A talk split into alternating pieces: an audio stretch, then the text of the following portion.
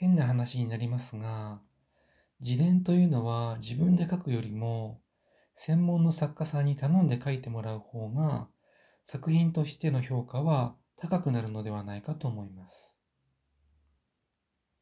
小説仕立ての方が読みやすいし、話の流れが一貫していて、面白くて感動を呼びます。事実を自分で書く形式だと、よほど文才でもない限り読みにくく、面白くないし共感を呼びません。これはスピリチュアリティでも同じことが言えます。多くの経典は各社の原稿録といいますか、ある各社さんの言動を第三者が書き記したものになるわけです。各社本人が書いた文章があって比較できると仮定しますと、第三者が書いたものの方が作品としては優れている可能性が高いのではないでしょうか。しかし、理解しやすくしたり、一貫性を持たせるために矛盾点を排除したりして、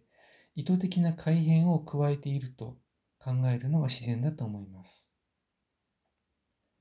そういう意味で、洗練された経典からの方が、二次的三次的な創作物も作りやすくなります。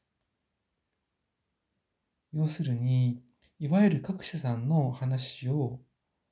学者さんがまとめた本からたくさんの二次的三次的なティーチャーさんが生まれ、